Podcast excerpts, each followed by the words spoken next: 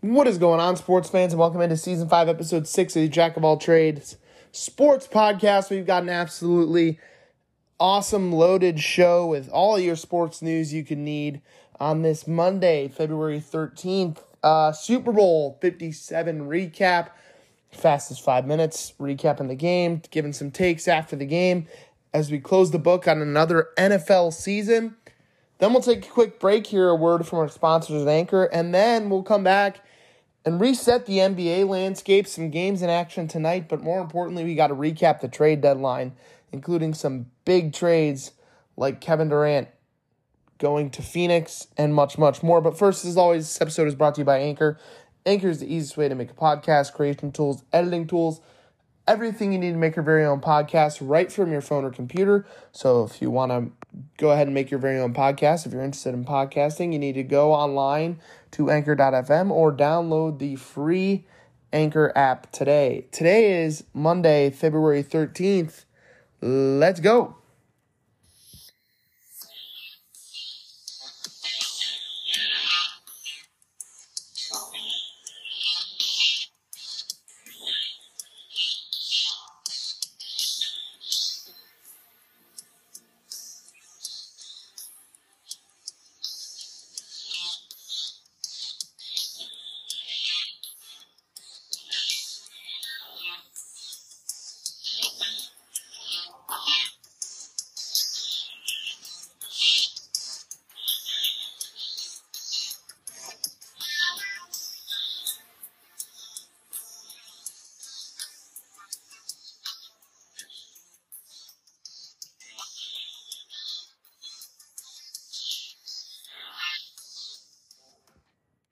Hello, everybody. Welcome in. Season 5, Episode 5. It's time to recap Super Bowl 57.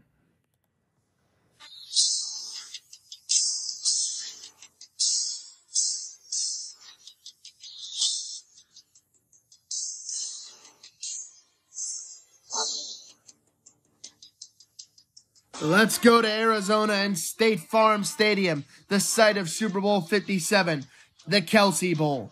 Andy Reid versus his old team, and a number of different storylines as the Kansas City Chiefs took on the Philadelphia Eagles. And the Eagles got off to a flying start in this one as they drove right down the field on the opening drive, and Jalen Hurts ran it in to give the Eagles a 7 0 lead. But Mahomes and Kelce were firing on the next drive as they drove down the field for their only touchdown connection of the game, and the Chiefs tied the game at seven. The Chiefs were driving down the field late in the first quarter, but Butker doinked a kick. The Eagles took advantage and took a 14 to 7 lead. The Chiefs responded as Jalen Hurts fumbled the ball away and Nick Bolton ran it back for a touchdown and we had ourselves a 14 to 14 game in the middle of the second quarter. From that point forward, the rest of the first half belonged to the Eagles. Jalen Hurts flew threw a deep bomb to A.J. Brown, and he also ran in a touchdown, and the Eagles kicked a field goal before half. As the Eagles shut down the Chiefs' momentum in the first half offensively, dominated the time of possession in tune to a 24 to 14 lead at halftime. Also worth noting, Mahomes limped into the halftime locker room with an injury.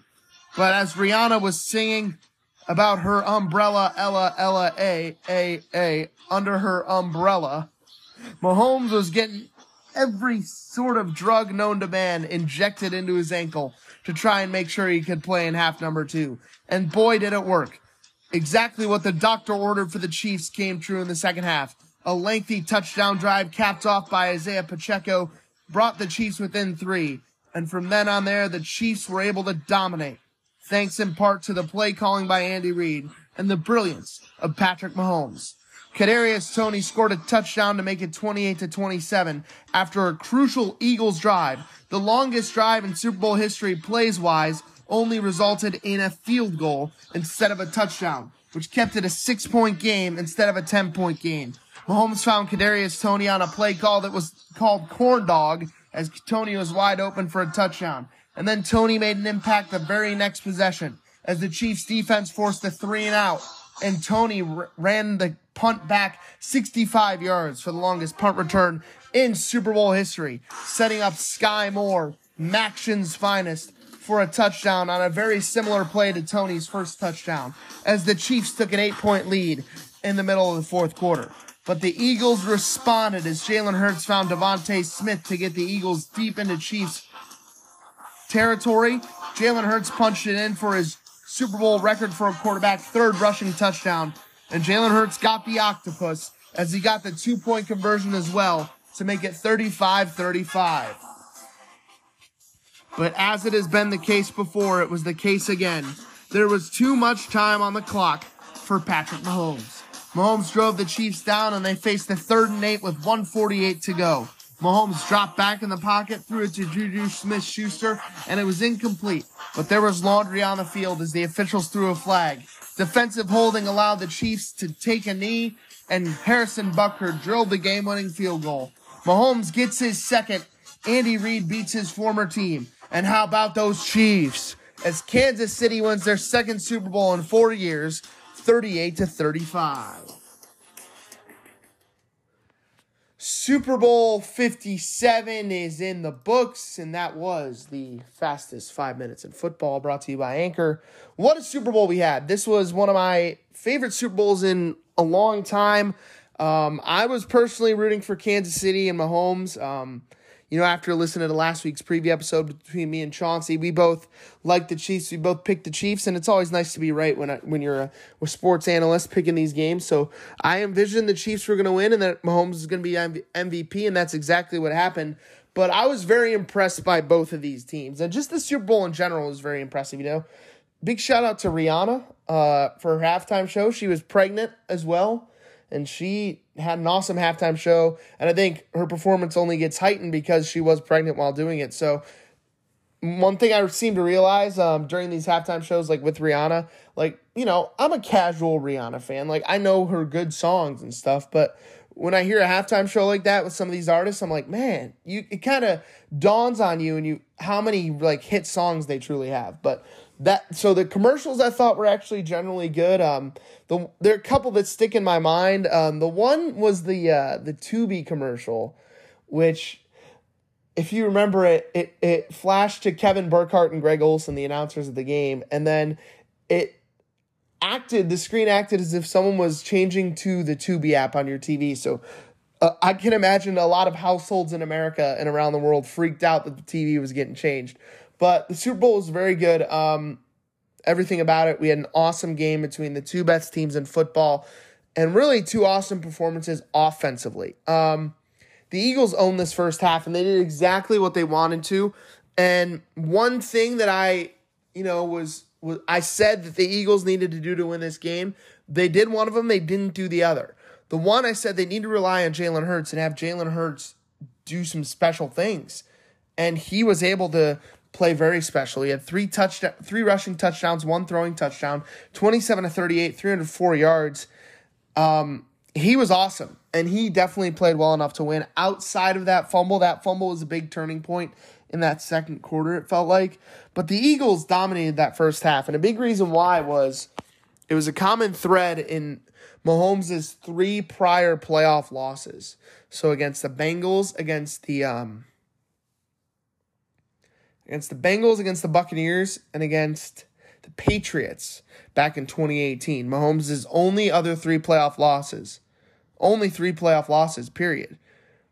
Um, the common thread was that the Chiefs lost the time of possession battle. And the Eagles wanted to, you know, use their run game to their advantage, which outside of Jalen Hurts, they didn't have a run game. But they wanted to, you know, dominate time of possession. And that first quarter they were or first half they were able to do that. And they still had the ball for 12 more minutes than the Chiefs did, the Eagles did. And they also had, you know, more yards, but the Chiefs just had plays when they needed to. And that second half was really a tale of two halves. Um, Mahomes came out and you know, I was um, the Eagles fans I feel like probably felt pretty confident going into halftime. You know, you're up 10. Mahomes, you know, he limped off the field the last time the Chiefs had the ball. Looked like he was going to be hurt, and you figured, you know, we got the best defensive line in football. We'll be able to, you know, pressure him, especially if he's not going to be able to be mobile. But Mahomes was still be will was still able to be mobile, especially in that second half. That first drive for the Chiefs, like I said, changed the game because not only did it allow them to get Mahomes in a rhythm offensively, but it also kept the defense off the field. And that defense was gassed because in that second quarter, the Chiefs had the ball at the start of it, they had to punt. And then the Eagles went on a long touchdown drive. Then the Chiefs had to punt again. The Eagles get the ball back. The Chiefs get a defensive touchdown, and then the Eagles go on another touchdown drive. So I believe there was a time where the, the Chiefs hadn't had the ball offensively for like 35 minutes. Not 35 minutes of game time, but 35 minutes total, which is a long time, and it's hard to develop an offensive rhythm when that is the case. But in the second half, the Chiefs did get the ball. They got in a rhythm on that first drive, and then their defense was able to just do just do enough. You know, bend don't break. And I think that was the difference in the game. Mahomes was great. Uh, didn't really throw for a lot of yards, but he impacted the game and he played like Superman that second half. 21 to 27, 182 yards, three touchdowns. He had a couple of huge scrambles in this game, six rushes for 44 yards. Um, the usual the the two receivers who really made an impact for Mahomes were Kelce and Juju. Juju had some big catches, but the thing that really told the difference in the game, um, I said, you know, the game is won and lost in the trenches, and I think the Eagles, dis, you know, despite everybody saying they had an advantage on offensive defen- defensive line, I think they got outplayed on both in both fronts. Um, in terms of their def- defensive line, Patrick Mahomes didn't get sacked. And that's a big shout out and kudos to the Chiefs offensive line. Because when you're not able to pressure Mahomes with four, which the Eagles weren't able to do, they weren't even able to sack him, it's hard to beat Patrick Mahomes. And the second thing the Chiefs did better than the Eagles was run the ball. You know, we heard all week, me included, we're telling you about if the Eagles get a lead, like a 10 point lead, which they did have, they will be able to run the clock down because they have such an elite running game. The Chiefs outgained the Eagles rushing yards wise by like 43 yards. So, the Chiefs were able to utilize that to, you know, to their advantage. But honestly, it was a really good back and forth game. Um, a lot of Philly fans, a lot of NFL fans, I feel like, are going to be mad about that holding call on James Bradberry on Juju Smith Schuster in the fourth quarter, late in the fourth quarter. And I think the reason why so many people are mad is not because they didn't think it was a like a flag. They didn't think it was a penalty. It was a penalty. He was holding him. James Bradberry even after the game, went out and said it was a penalty. But the fact that the game sort of ended on that play, the fact that there was 148 left, and the fact that the Chiefs would probably had to kick there and we were probably gearing up for overtime. I think just people were, you know, it was such a great game. I think people were not ready for it to end and they thought a game that great didn't deserve an end like that. But as an unbiased observer who's not a fan of either of these teams, looking at that play, it was a hold. And, you know, there's been so many complaints about the referees these playoffs, especially from Cincinnati fans, you know, before this, and now Philly fans complaining about this call. You know, I think if we want the referees to be more consistent, they need to not think like us fans do. Like, us fans are like, all right, 148 left in the Super Bowl. That's a hold, but you shouldn't throw the flag there. You know, let him play in that situation. But either way, I think the ref should do what he sees. If the ref sees it, thinks it's a flag, throw the flag. That's my opinion.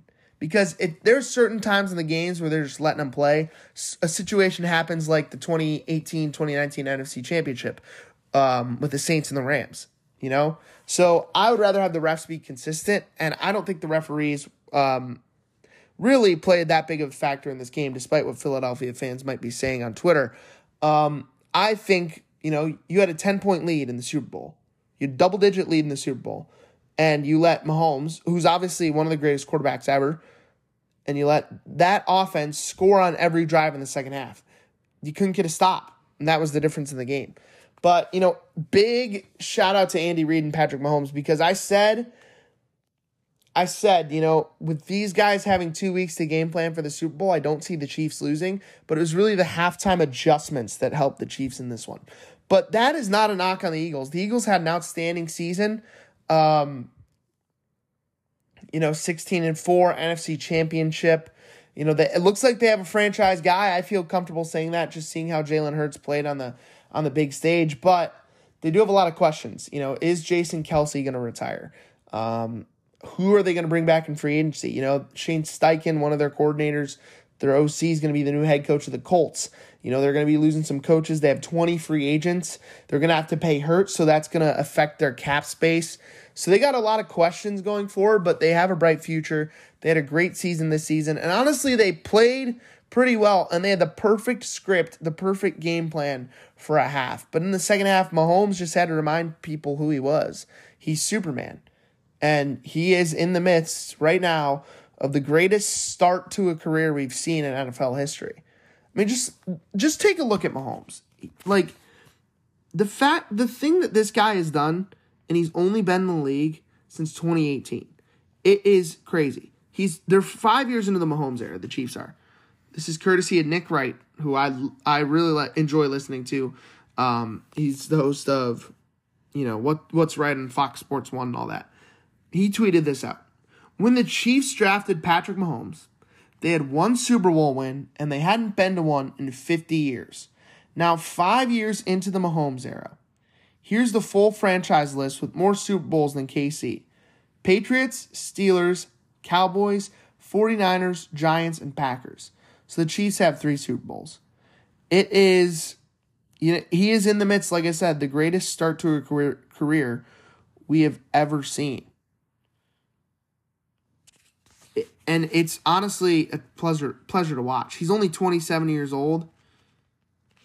Um, five years in the league. He's won the MVP twice. Um, he's won two Super Bowl MVPs, two Super Bowls, five straight Pro Bowls, five straight 12 win seasons, five straight division titles, five straight championship games in only five years as a starter.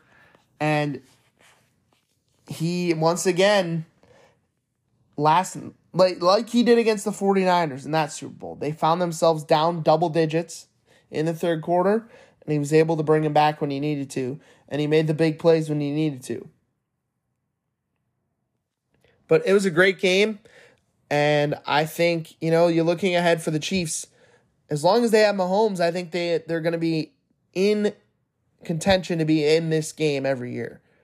And I think the Eagles have nothing to hang their hat on. I think, you know, Sometimes Michael Jordan is Michael Jordan. Sometimes LeBron James is LeBron James. Sometimes there's nothing you can do about it. That's what happened last night, I think, with Mahomes. The Chiefs got good contributions across the board as well. I was really impressed with Isaiah Pacheco and his ability to, like I said in in the preview on last week, I said Pacheco and McKinnon need to be factors in the run game, and they were. Uh, Pacheco had 15 carries, 76 yards, and a touchdown.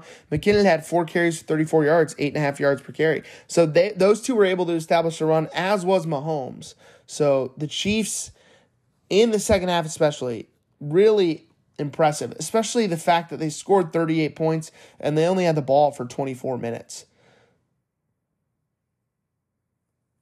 It was a great Super Bowl. The Chiefs win it. Mahomes, honestly, I don't think it's a stretch to say Patrick Mahomes is a top five quarterback of all time, probably. Um, definitely top 10, but I would say top five because, like, the three who for sure are, I would say still are probably above Mahomes would be obviously Tom Brady. I would give Joe Montana a slight edge, and I would give Peyton Manning a slight edge. But after that, who can you really put above Mahomes? just looking at it, looking at it, you know, he's only played five years. He is already a Hall of Famer, and he's only going to get better. And a big, uh, you know, shout out to the Chiefs. You know, Travis Kelce after the game said, you know, he everybody was doubting the Chiefs and all that stuff, but I think, you know, maybe on a little bit lesser of a scale. I think maybe some people doubted the Chiefs because they got rid of Tyreek Hill, who's not only you know one of the best receivers in the league, but he was probably Mahomes' best offensive weapon outside of Kelce. And a lot of people were like, that loss is going to hurt them. It didn't really hurt them at all. But I don't think a lot of people doubted them after that. But the Chiefs were able to, you know, overcome Mahomes' injury, overcome some injuries in that receiving core on the offensive skill positions. And they were able to win their second Super Bowl in four years in what many people thought was a year that others in the AFC West would kind of take control of this division. But Andy Reid wins his second. He is now, um, you know, etched in history as one of the greatest head coaches of all time, in my opinion. And um, the Chiefs, they're always going to have a chance to be back as long as they got number 15, in my opinion. All right, we're going to take a quick break. When we come back, we got everything regarding the NBA trade deadline, the updated NBA landscape. Does it change who I think is going to go to the NBA Finals? We will have that and more after a word from our sponsors and Anchor. Welcome back to Season 5, Episode 6 of the Jack of All Trades Sports Podcast. Before we get to the NBA trade deadline, uh, I realized I haven't talked about LeBron. Uh, LeBron James is your new all time NBA scoring leader. LeBron James passed Kareem Abdul-Jabbar. I believe it was now, I guess a week a week ago from today, from tomorrow, excuse me. So it was last week, last Tuesday. You know, he hit his iconic fadeaway jumper. It was pretty cool seeing that um, as a Cavs fan, as a person who was born and raised in Northeast Ohio, like LeBron. It's pretty cool to see that. But LeBron is now the all-time scoring leader, and in my opinion, I don't know how you can argue someone else is a better basketball player all time than he is. All right, let's get to our NBA trade deadline recap. Starting, we'll go in chronological order. Um, there's obviously some some big trades that we're gonna get to that happen later, but we'll start, I guess, with Rui Hachimura to the Lakers. Um, this trade was made actually at the end of January. Uh, Rui Hachimura went from the Wizards to the Lakers. Um, Hachimura is a good wing player that can play in the paint next to Anthony Davis or play either, like I said, on the wing. He's played pretty well with the Lakers so far. Uh, if you guys are big college basketball fans, you might remember him when he was at Gonzaga. Um, he's a young, versatile player that can play defense and shoot, which is something the Lakers don't have a lot of, so it makes sense why they brought him in. So that was the first trade that happened. I would probably give the Lakers a B on this trade and the Wizards maybe a B minus. I feel like the Wizards didn't really get a lot of value back for a young player who's, you know, a pretty decent role player like Hachimura. Then we got the big trade. The first big trade. And it was Kyrie Irving to the Dallas Mavericks. Um, Ky- Kyrie Irving, obviously, uh, he requested a trade from the Brooklyn Nets and was ultimately dealt two days later to the Mavericks. Um, nothing seemed to go right with the Nets during Irving's tenure there, and he's getting a fresh start now in Dallas. Brooklyn was able to reacquire Spencer Dinwiddie, and they also got Dorian Finney Smith for Irving, as well as a 2029 first round pick and two second round picks in that deal. They also acquired Markieff Morris in this deal as well.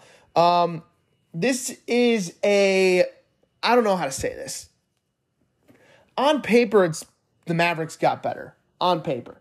Um, the fact that I feel like Kyrie Irving, just looking at his time in Cleveland, looking at his time in Boston, looking at his time in Brooklyn, whenever he's left a franchise, it sort of kind of blew up the franchise for a little bit.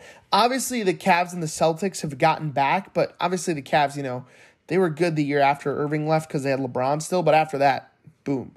The Celtics, they were still good after he left, but he's just been so bad in the locker room at the end of his tenures and with the front office that, you know, he's there's been a lot of distractions with him in locker rooms. So from that standpoint and the chemistry standpoint, you gotta wonder, especially Irving on an expiring contract, if he's gonna re-sign in Dallas. But I think for just looking at this from a pure basketball standpoint, for the rest of the season, it makes the Mavericks better. You know, Luka Doncic and Kyrie Irving are now one of the most off dynamic offensive duos in the NBA.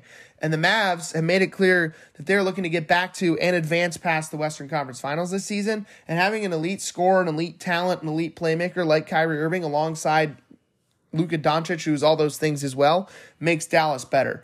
I think Brooklyn got a, some great value left in this trade. Also, knowing that Kyrie would have left in free agency, I would give both teams an A here on this trade. I think you know Dallas they are contenders now with Kyrie. They're in a lot better spot than they would have been if they just had stand pat. The Nets honestly got a lot back looking towards their future, but also to you know stay competitive for at least a playoff spot this season. So that was the the the second big trade. There there's there's some some other small trades.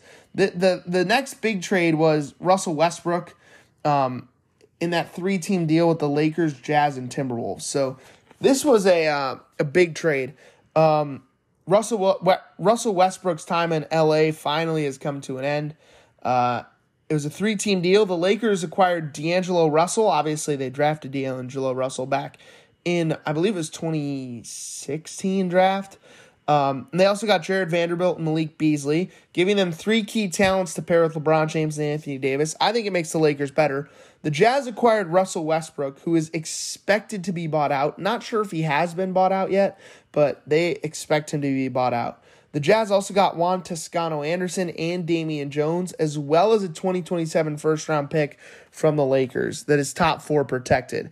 The Timberwolves got Mike Conley, Nickeil Alexander Walker, and three second round picks just for sending D'Angelo Russell to LA.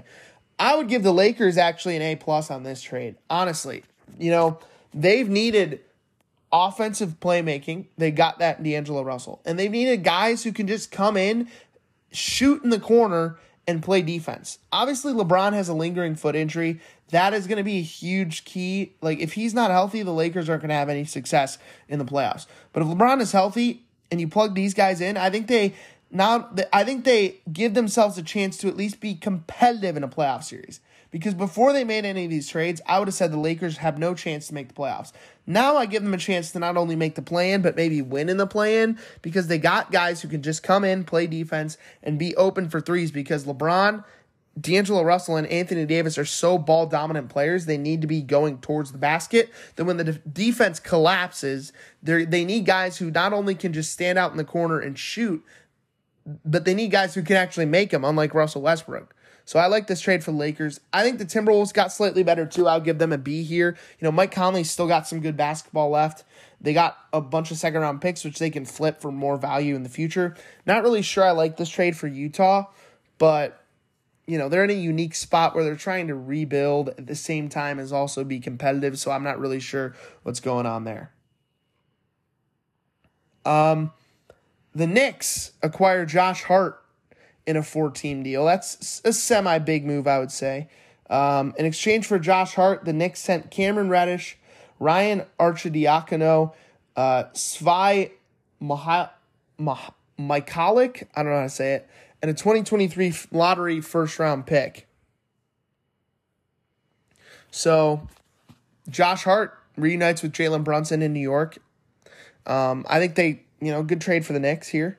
Um, elsewhere, it was, and then there was some other pieces in that trade too. Uh, from there, the Blazers, who I said got that Svi Mykhailiuk guy, that's how I'm gonna say his name, and 2027, the 2027 second round pick, they traded that to Charlotte, who then sent Jalen McDaniels and a 2024 second to Philly, who sent Matisse Thybulle to Portland. So it's a four team trade there. But let's get to the big trade. Um, the trade you guys are probably listening for and that is Kevin Durant to the Phoenix Suns.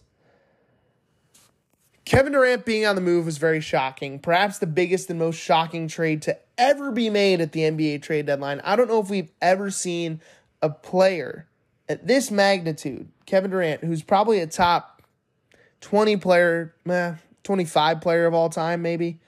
Um, breaking news into Jack of all trades before we get to the Kevin Durant trade in the NFL. We'll talk about it a little bit. I mean, because we were just kind of soapboxing about Kevin Durant there. Um, the Las Vegas Raiders have released Derek Carr after Derek Carr said he would no, not accept a trade anywhere. So Derek Carr will be on the move.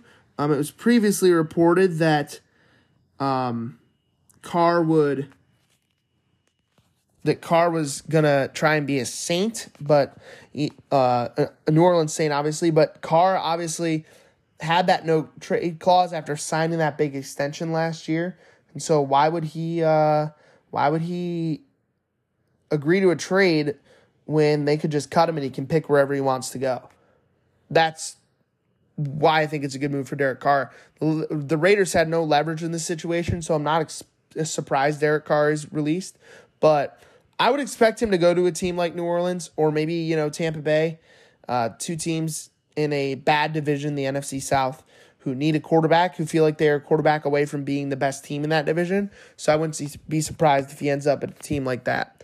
All right, back to the NBA, back to Kevin Durant. Um, like I was saying, Kevin Durant, I don't know if we've ever seen a player at this level, a guy who's still in his prime, top 25 player ever, get traded at the deadline. It's kind of similar to Juan Soto getting traded at the MLB deadline last year.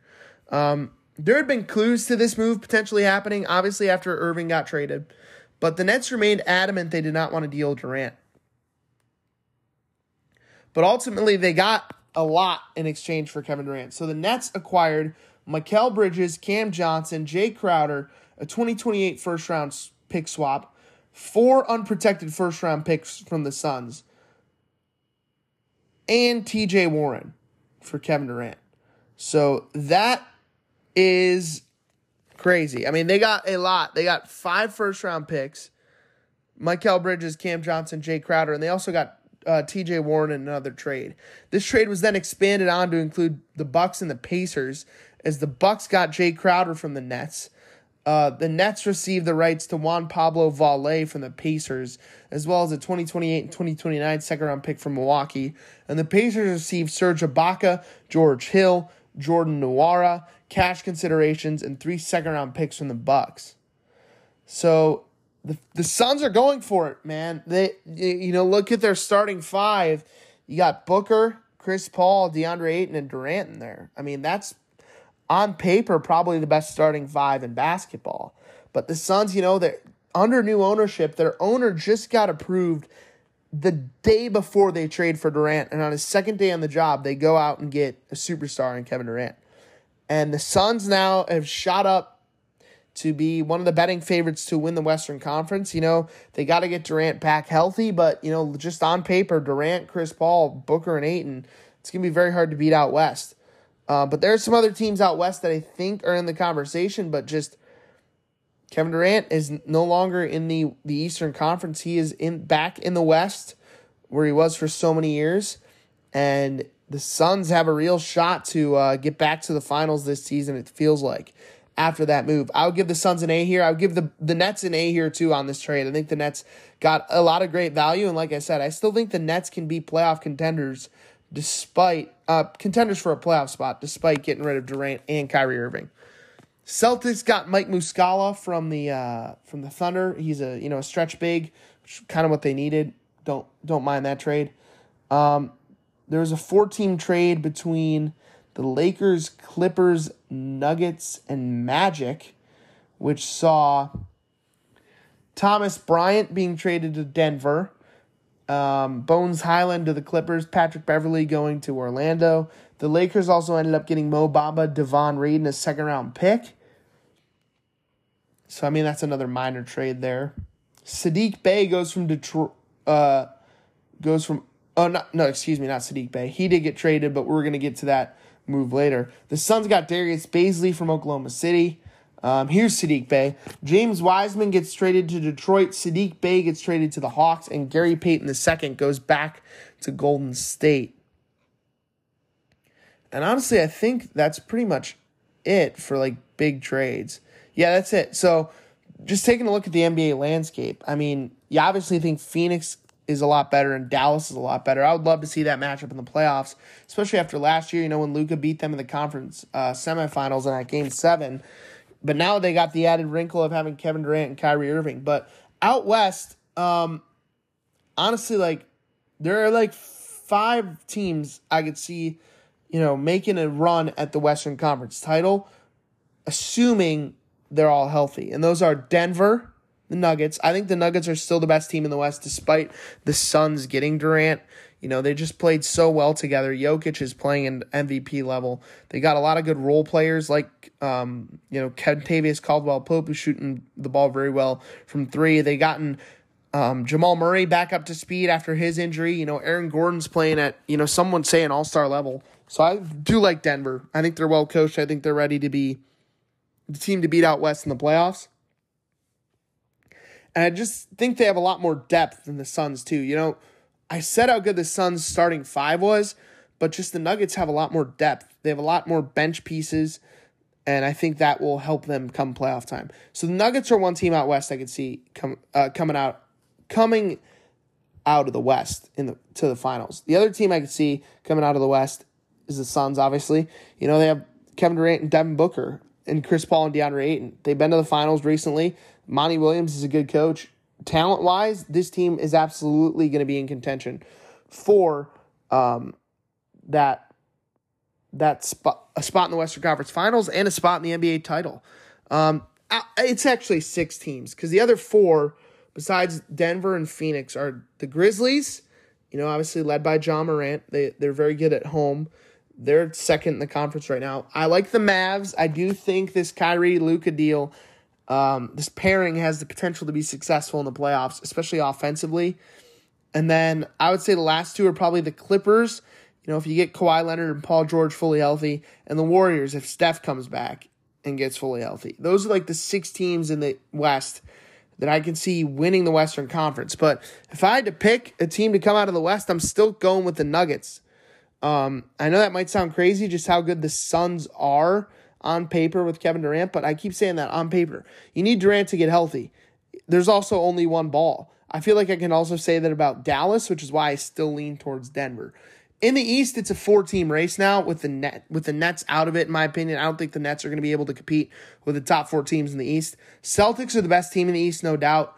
Um, 41 and 16 this year. I think Jayson Tatum's playing at an MVP level. Obviously, went to the finals last year. Boston did, so they got that going for them as well. So I wouldn't be surprised to see Boston going back to the finals at all.